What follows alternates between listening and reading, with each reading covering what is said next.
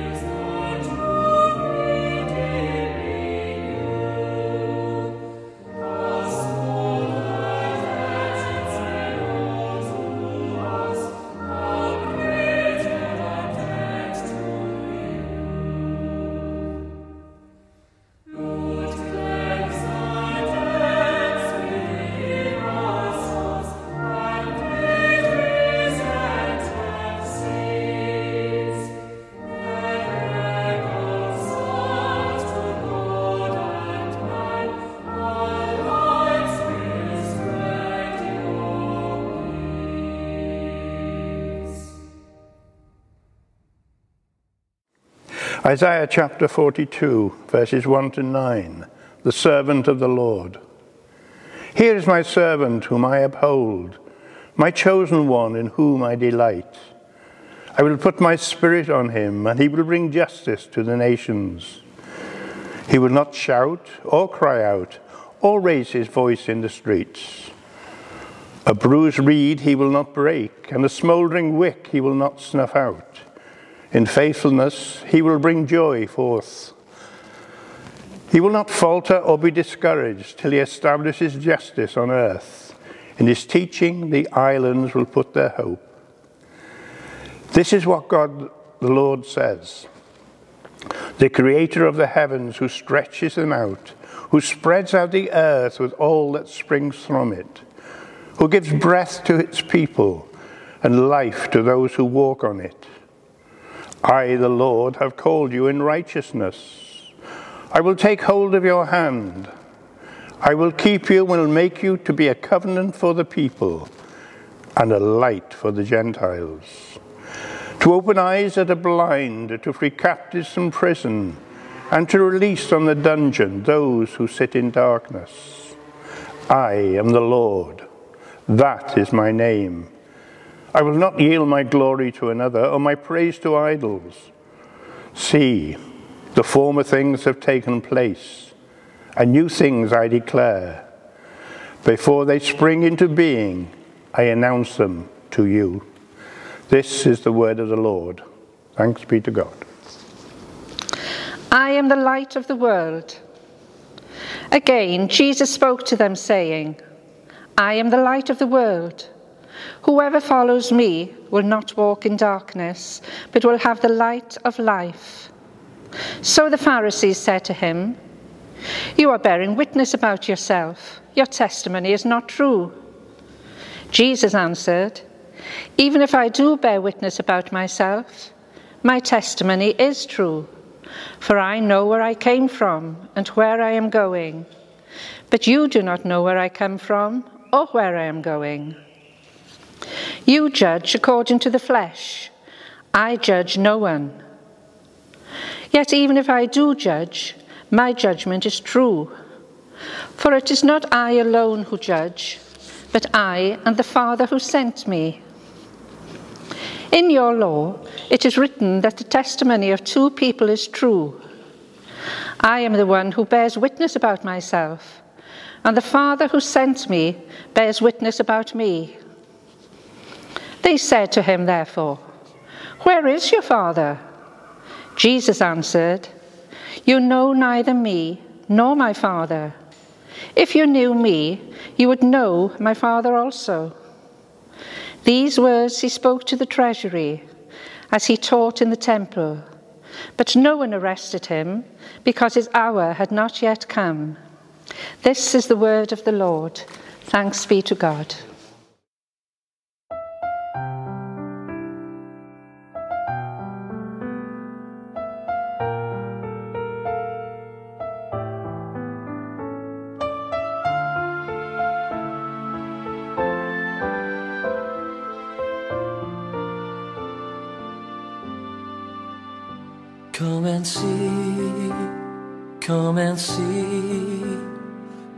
See the King of love. See the purple robe and crown of thorns he wears. Soldiers mock, rulers sneer as he lifts the cruel cross. Lone and friendless now he climbs towards hill. And we worship at your feet where wrath and mercy meet. And the guilty world is washed by love's pure stream. For us he was made sin.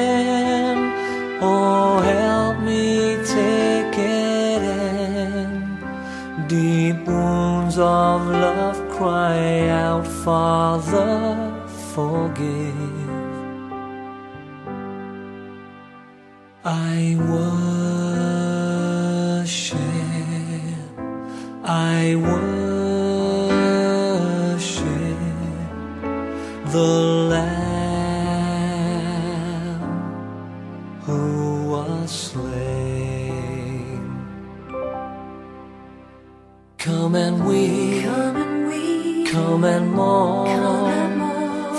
Your sin that pierced him there. So much deeper than the wounds of thorn and nail. All our pride, all our greed, all our fallenness and shame.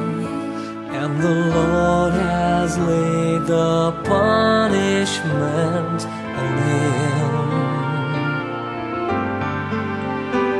And we worship at your feet, where wrath and mercy meet.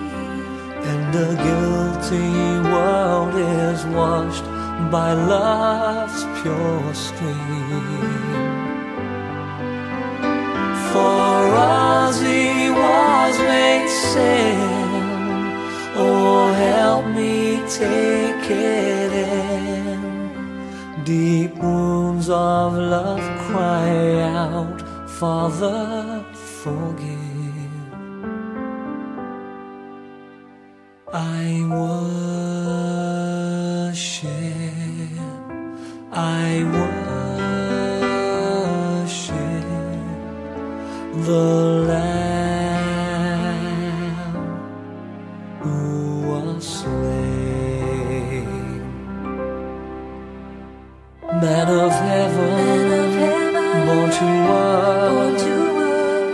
restore us to your heaven. Here we bow in awe beneath your searching eyes. From your tears comes our joy. From your death our life shall spring. By your resurrection power we shall rise.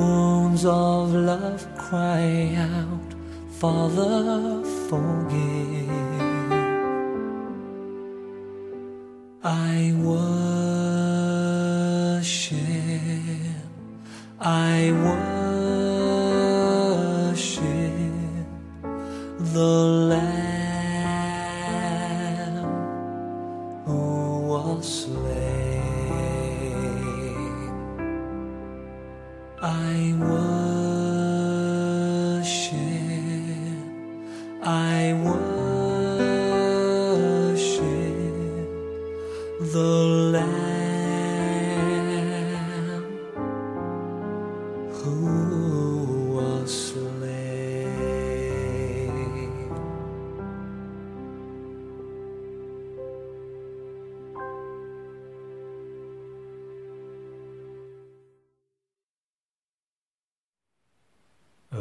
God, help us to listen to your word with understanding, to receive it with faith, and to obey it with courage. For Jesus Christ's sake. Amen. If you've been listening to these services through Lent, you probably recognize that we're partway through a series. A series drawing on the sayings in John's Gospel where Jesus says, I am, and then add something else. Seven of them, in fact. Building up a fuller picture of Jesus. Not so much what he was like, but of his significance. What difference does he make? Why should we pay any attention? Last week, some of our worship leaders talked about Jesus as the door or gate of the sheepfold. And uh, if you missed that, I'm sure it's still available and you might like to catch up. But today I'd like to take you to a text in chapter 8. Jesus spoke again to the people. He said, I am the light of the world. Whoever follows me will never walk in darkness, but will have the light of life.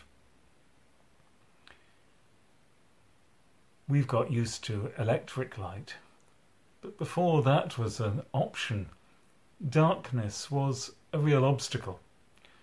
Once the sun set in the evening, then you were a bit stuck. You couldn't do an awful lot of things.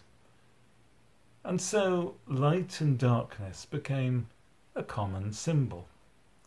And you may immediately start thinking of some of the ways in which you might understand Jesus as light of the world. There's Holman Hunt's picture, very well known. One of them hangs in an Oxford college, but there are several copies and it's often reproduced. The light of the world. It's on a different biblical text, but it shows you Jesus with a lamp.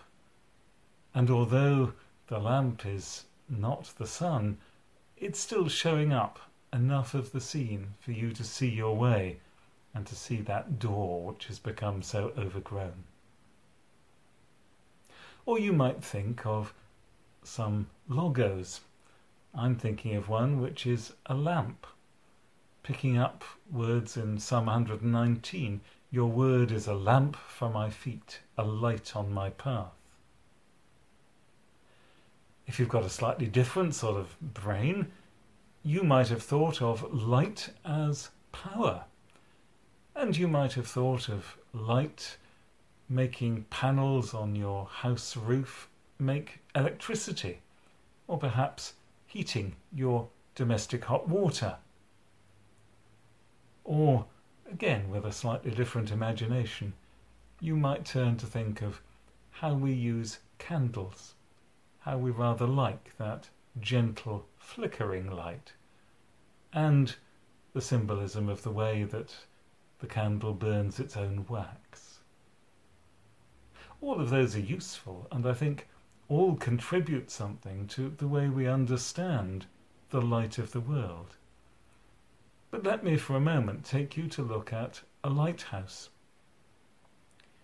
You've seen it. You've probably seen the lighthouse at Mumbles beaming in the early evening or later at night.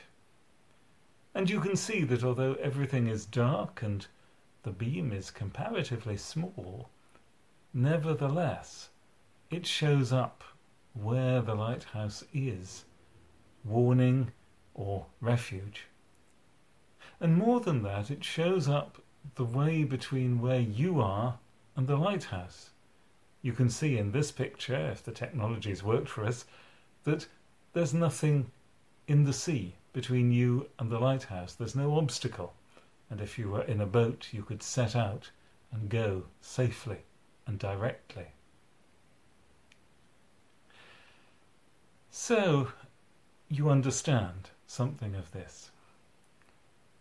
It may add to it if you know that it's likely that Jesus spoke these words during the Feast of Tabernacles. That's the setting at the end of chapter 7. And during the Feast of Tabernacles, in the temple, they lit up a big candelabra. It was meant to symbolize the pillar of cloud during the day, but of fire during the night, which had led God's people through the wilderness. Jesus is saying, in effect, you still need to follow God to find the way, but now that's me.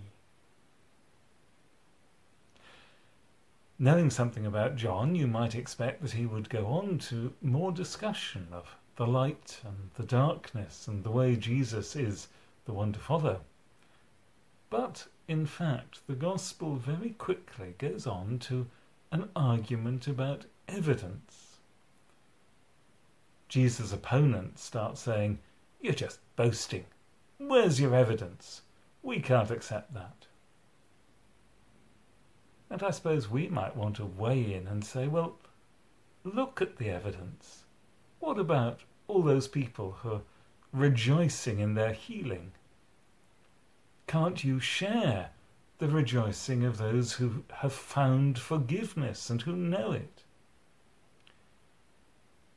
Jesus doesn't do that.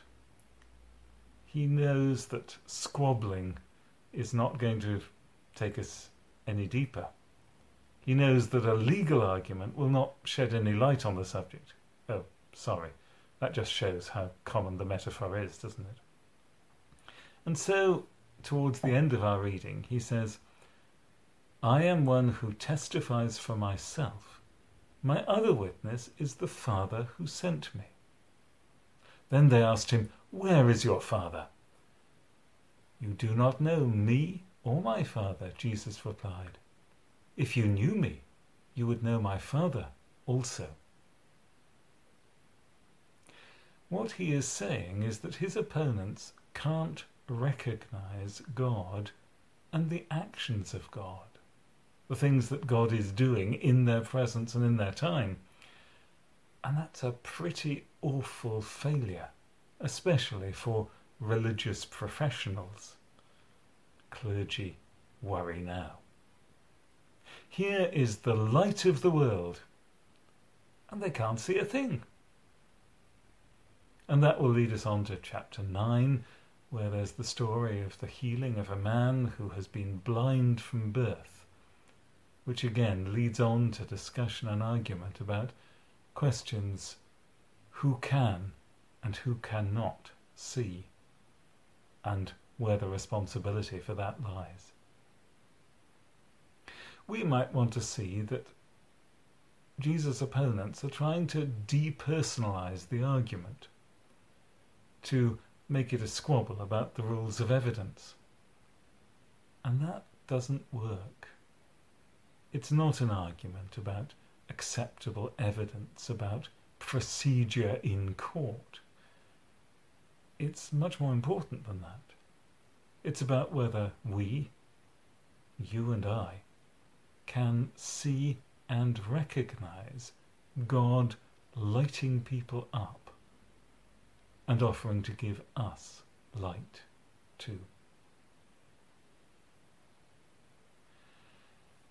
I said light was a common symbol.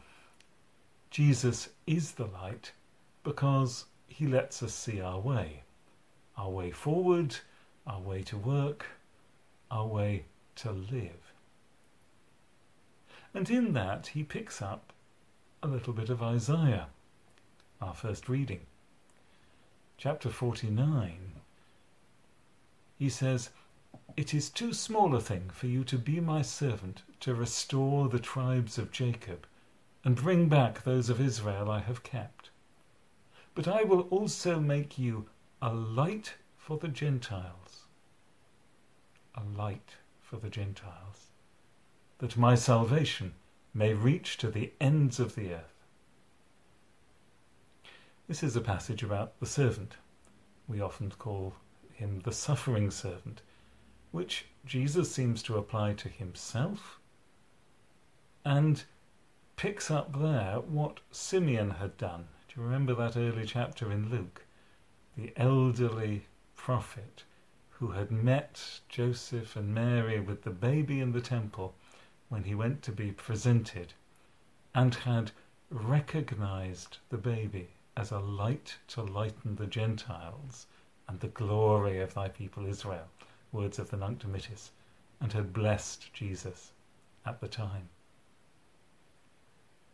And this goes on because Jesus, as he teaches in the Sermon on the Mount in Matthew, will say of his followers, You are the light of the world. A town built on a hill cannot be hidden. Our light, our light, unlike his, is only reflection. But we are meant to pick up the light he gives and let others see it, admittedly, indirectly, through the ways in which we are changed and then live lives lit up for God, by God, and for others. So, what difference does Jesus make? How does his life, lived so long ago, affect ours when we live in such a different culture and with such different technology? Well, this saying suggests that Jesus shows us light and darkness, the ways of God and the comparison with the dark side alternatives. In his first letter, John tells us God is light, and in him there is no darkness at all. It invites us not to try harder, but to allow ourselves to be transformed, and so to give thanks. Our technology has given us electrical illumination. We can go for a walk after dark. We can even work a night shift. Sadly, the technology that's made that possible has not been so good at showing us the path of life. For that, we still need Jesus all the way. It's another metaphor. It's one of this set of seven I am sayings And if we take them one by one and then build them together, we should build our understanding of why Jesus matters and what difference he makes.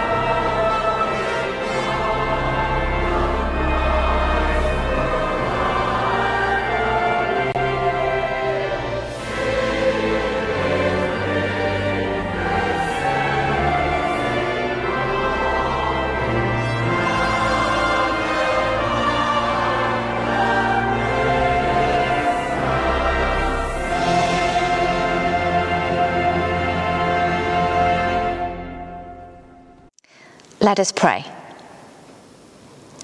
Jesus, we thank you that you are the light of the world, and you have stated that whoever follows you will never walk in darkness, but will always have the light of life in us.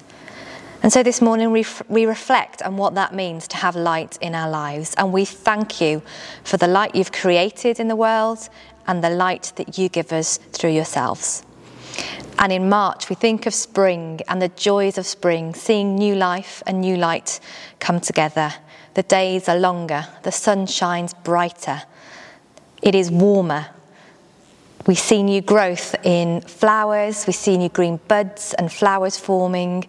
We hear birds singing in a fresh way compared to in winter, and it can't help but bring joy to our souls. So, Lord, we just thank you for the gift of spring and the light and the life that comes with it that you give us. We thank you that spring always comes after winter.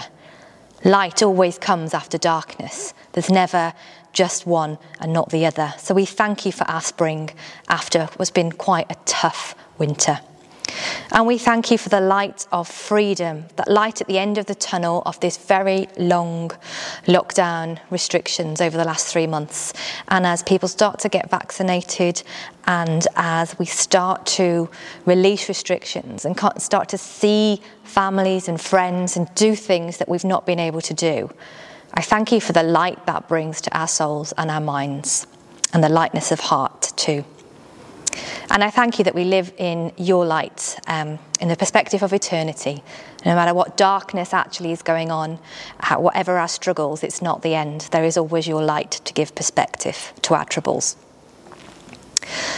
And Lord God, I want to thank you, Jesus, for your wisdom and your authority and how you stood up for God's ways in a dark world when you lived here on earth. Lord, the verse where you say you are the light of the world comes directly after that time when you challenged people who were stoning a woman who'd committed adultery. And initially, it may have looked like you were standing there condoning that, but you came out with such wisdom, such authority, that every man dropped his stone and walked away, knowing that he was not sinless. God, we thank you that you are light. And when we look to you and we seek to be like you, we can be light too. And on this Sunday morning, I want us to lift up the political prisoner, Nazanin Zaghari Ratcliffe, who only last week finished a five year unjust sentence in Iran and has now cruelly had to have a, a false court case against her again, and she may end up back in prison unjustly, unfairly, just like that woman being stoned. Lord Jesus, we pray you bring your light, your wisdom, your authority through people involved in that process, and you would enable her to walk away with her freedom too. And just now, we just pause for a moment and we think of unjust situations we're aware of ourselves in our own lives. And we ask that you would come in and bring your light and your freedom and your justice and help us to act to do that too in unjust situations that we're aware of. So we just take a few moments to bring these before you.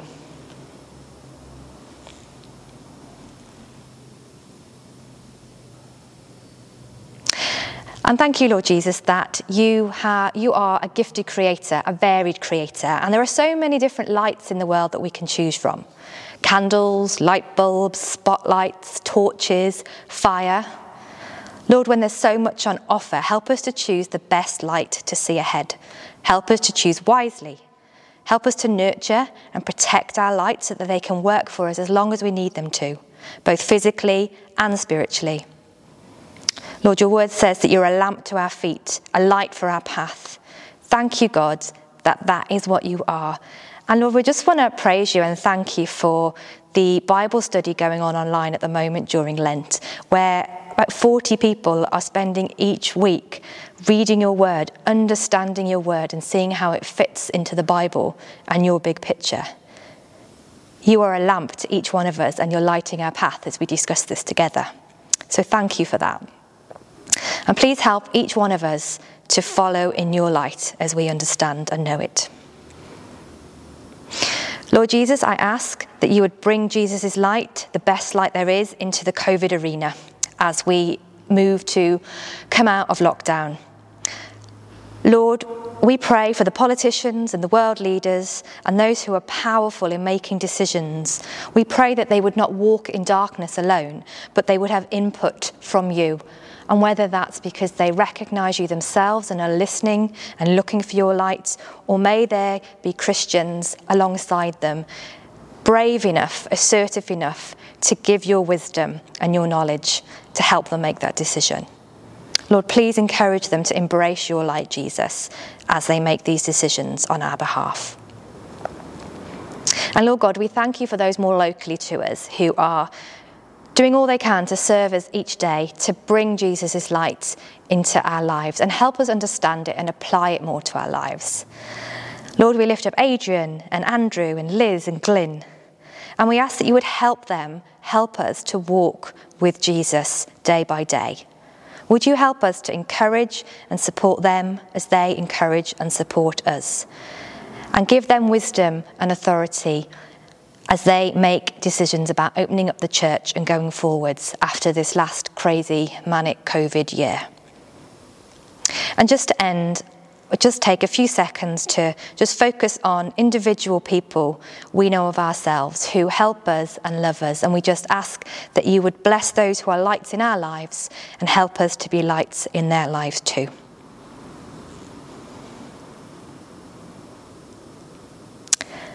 Amen.